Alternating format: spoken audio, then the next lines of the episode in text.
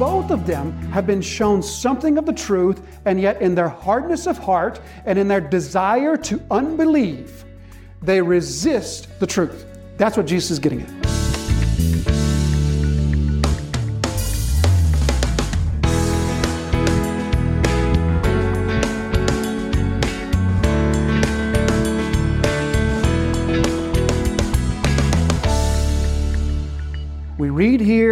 About the first feeding, and now we come to the second episode of chapter 8, which is the Pharisees. At the conclusion of this, again, both feedings, at the conclusion, the Pharisees show up and they are not happy.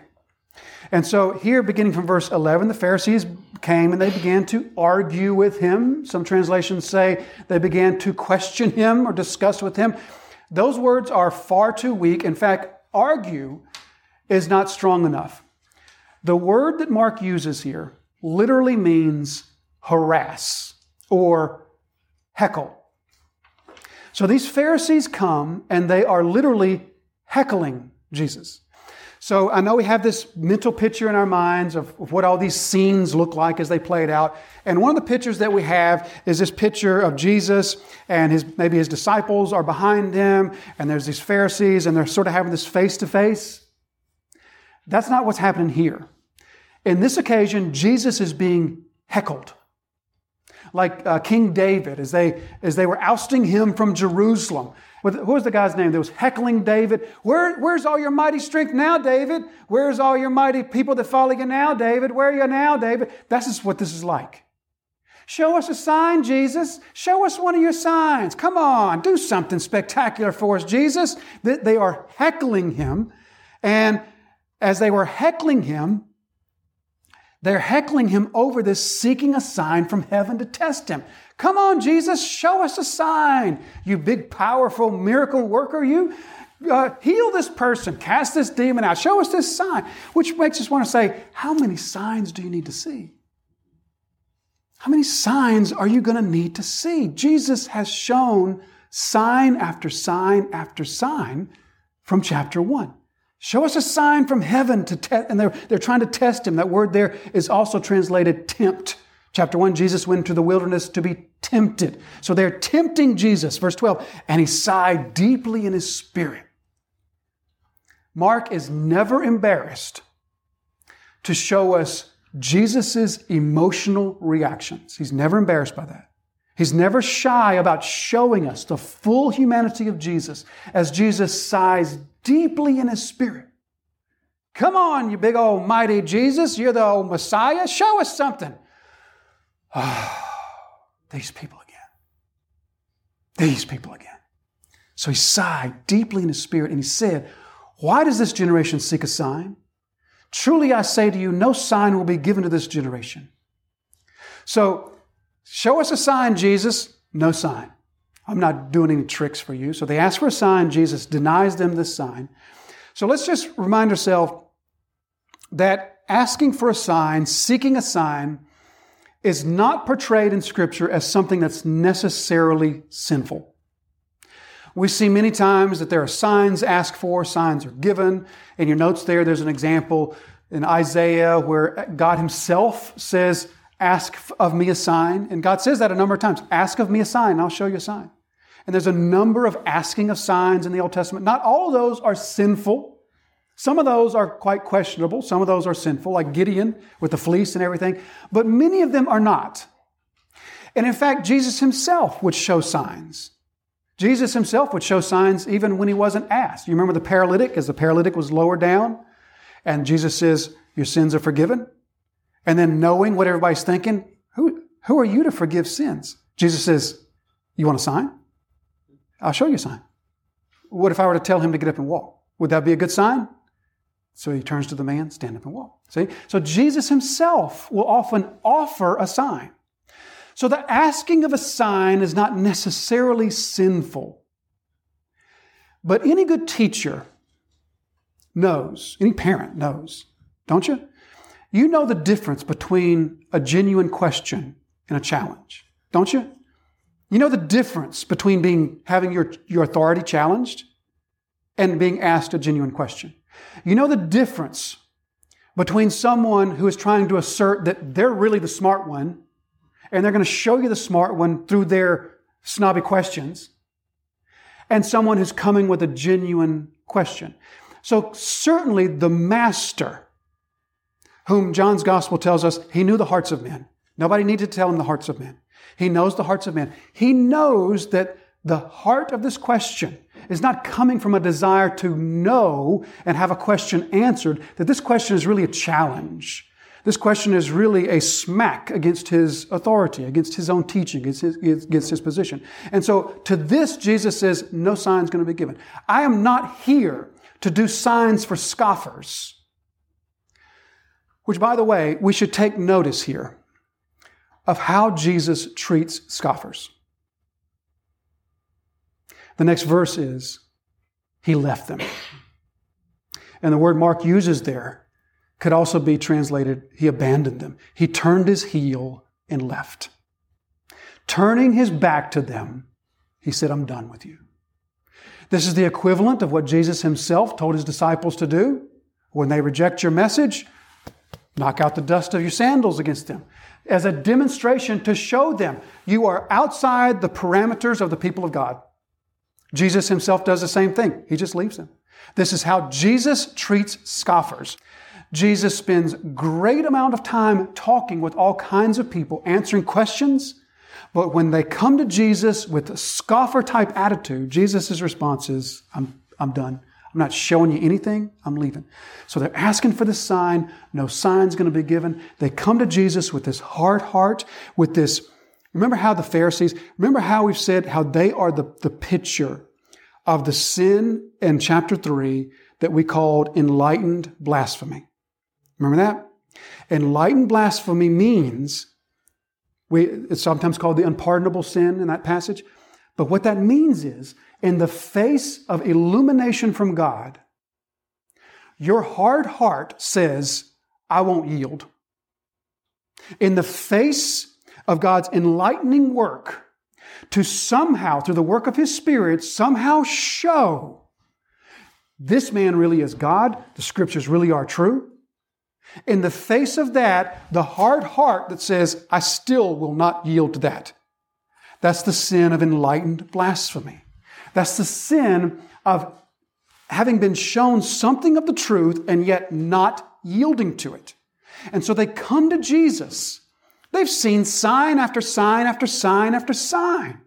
And yet they come to Jesus, show us a sign. He's not going to show them a sign. Because they come to him from a heart that's not ready to stop asking questions and believe.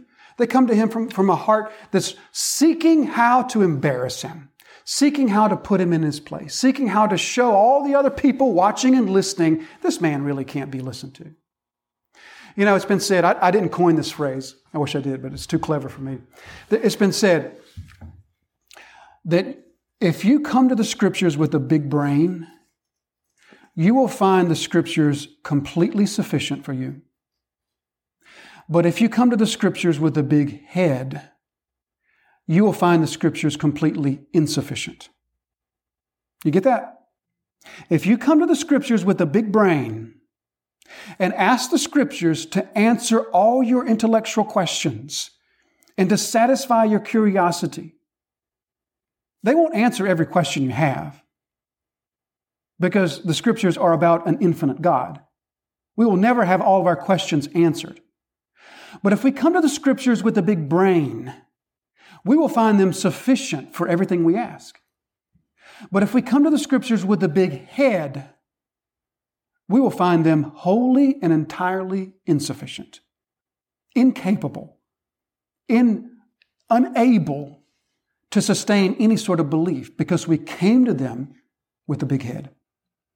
There's a lot to be said there. These Pharisees are coming to Jesus, not with questions that they sincerely want answered. They're coming to Jesus with a big head they're coming to Jesus with a great big opinion of themselves. They're coming to, the, to, Jesus with a closed heart. Even though they've been shown something of the truth, they're unwilling to believe and un, unwilling to submit to any of it.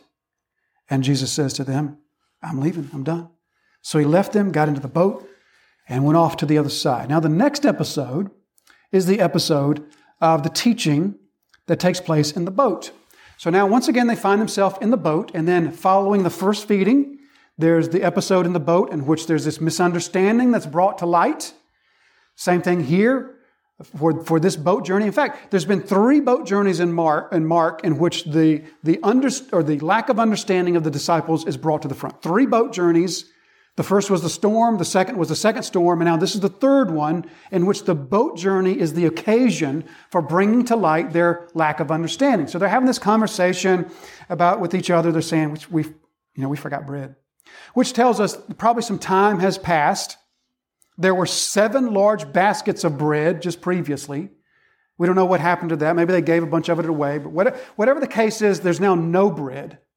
Which reminds us, Mark is almost certainly not arranging these stories chronologically. He's almost certainly arranging these thematically to teach us a, theme, a point.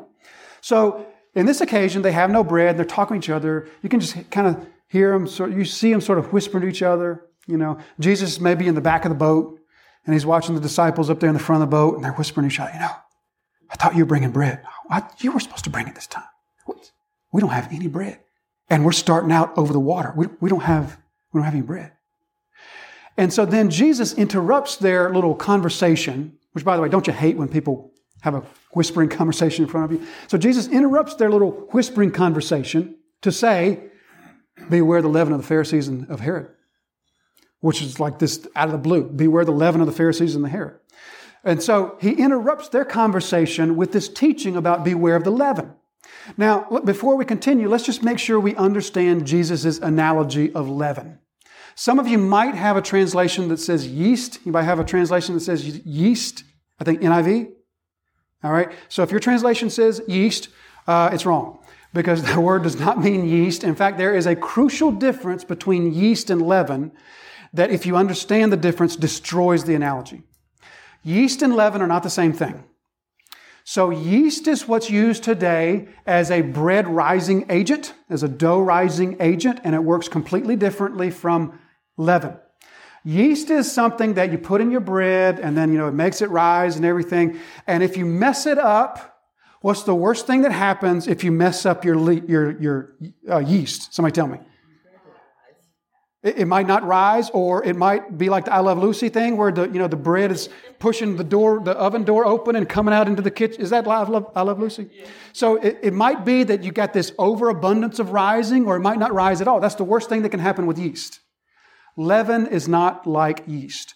Leaven is simply cutting off a small portion of the dough batch that has already risen, cutting off a small portion, setting it aside in supposedly a cool place, which in the ancient world was pretty hard, but setting it aside in a cool place.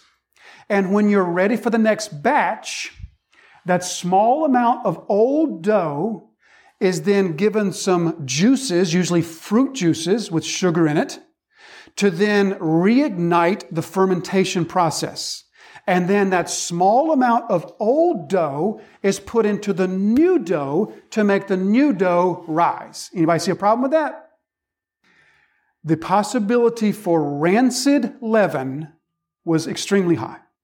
And that was the whole problem with, with leaven, was that oftentimes it would be sour. It would spoil. Less, uh, yeast doesn't do that. So oftentimes it would spoil, meaning that the whole new dough was now rancid. You see how that doesn't work with yeast? The, the analogy breaks apart when you make it yeast. Leaven is the only thing that works once you understand why leaven was dangerous. Why leaven in the ancient world oftentimes ruined the whole batch of dough. Because it could have gone sour or rancid. Maybe you didn't realize it. And now the whole batch of dough, which was just fine before, is now spoiled. That's the whole point. So, whenever we come across leaven in the scriptures, almost always it's used as an analogy of a corrupting influence, a wicked influence, a sinful influence that has the ability, when mixed together with something good, of ruining the whole thing. It's kind of like the, the one bad apple sort of thing, only it's a much more powerful analogy.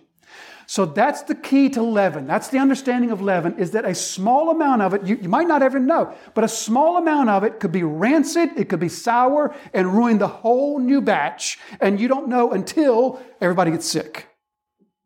And so Jesus says, Beware. Be warned. You know, we, we have lots of warnings in our world, don't we? I think about, the, you, you ever seen a, the Prop 65 warning? Isn't that the most ridiculous thing in the world? The Prop 65 warning that's basically on every single thing that you ever buy, which is the state of California has determined that this contains something that might cause cancer if you take it and eat it in your food every day for the next 20 years. It might cause, what a ridiculous warning. So we, we hear all these warnings in our world today, and sometimes, sometimes we just grow sort of numb to them. We just grow sort of dull to them because we hear so many warnings. But listen, when the Son of God gives us a warning, that's when we stop in our tracks and we say, What is your warning, Master? We're here to listen. His warning is, Beware the leaven of the Pharisees and of Herod. Now, what does that mean? Well, in Mark's, I'm, I'm sorry, in Matthew's gospel and Luke's gospel, the leaven of the Pharisees is associated with their teaching. So maybe there's something to it there. Maybe there's a continuity here. But really, when we think about the Pharisees and Herod, the commonality really is the same thing that we mentioned earlier enlightened blasphemy. They both have been shown something of the truth. The Pharisees have seen sign after sign after sign. Herod. What about Herod? Remember, he's the one. He said John, uh, that uh, Jesus must be John the Baptizer, come back to life. So he was there. John the Baptizer was in prison. He preached to Herod over and over. He saw the signs. He's heard of Jesus, all of Jesus' signs. And in light of all that, he says, huh, maybe this is John come back to life. So both of them have been shown something of the truth, and yet in their hardness of heart and in their desire to unbelieve, they resist the truth. That's what Jesus is getting at. So Jesus says to them, Beware, beware of the unbelief that, that springs from a heart that even though you've been shown the truth, nevertheless wants to cling to your unbelief. Beware of that. And Jesus says that comes in the context of what? Worrying about earthly needs. That's what he says. Worrying about earthly needs. They're worrying about bread. We forgot the bread, guys. And in the context of worrying over earthly needs, Jesus says, this is an open door an open door for unbelief, the unbelief of a little bit of sour leaven, a little bit of rancid leaven to creep into your soul and cause you to stop believing the truth that you have been shown and that you should believe. So Jesus says, beware of that. And so we should take that warning to heart today. Beware. Jesus says it to us in the same way. Beware the leaven of unbelief that will creep into your soul and cause you to just Disbelieve just a little bit. Disbelieve just a little bit. You know, the enemy does not need you to disbelieve all of the scripture. Just a little bit. Just a little bit is okay. Just a little bit of that leaven. Because as Paul says to the Galatians, a little leaven leavens what? The whole lump. So that's the warning. Beware of this. And so then they respond by saying, What? He must know. How did he know? He knows we don't have bread. He's going to be mad. And then Jesus goes into the same teaching once again. We've heard this before. If you do you have eyes? You, you, you guys have eyes. Why don't you see? You have ears. Why don't you hear? He who has ears, he can hear. He who has eyes can see. What about the first feeding, guys? What about the second feeding? Do you remember all those things that we took up? Do you remember all of that?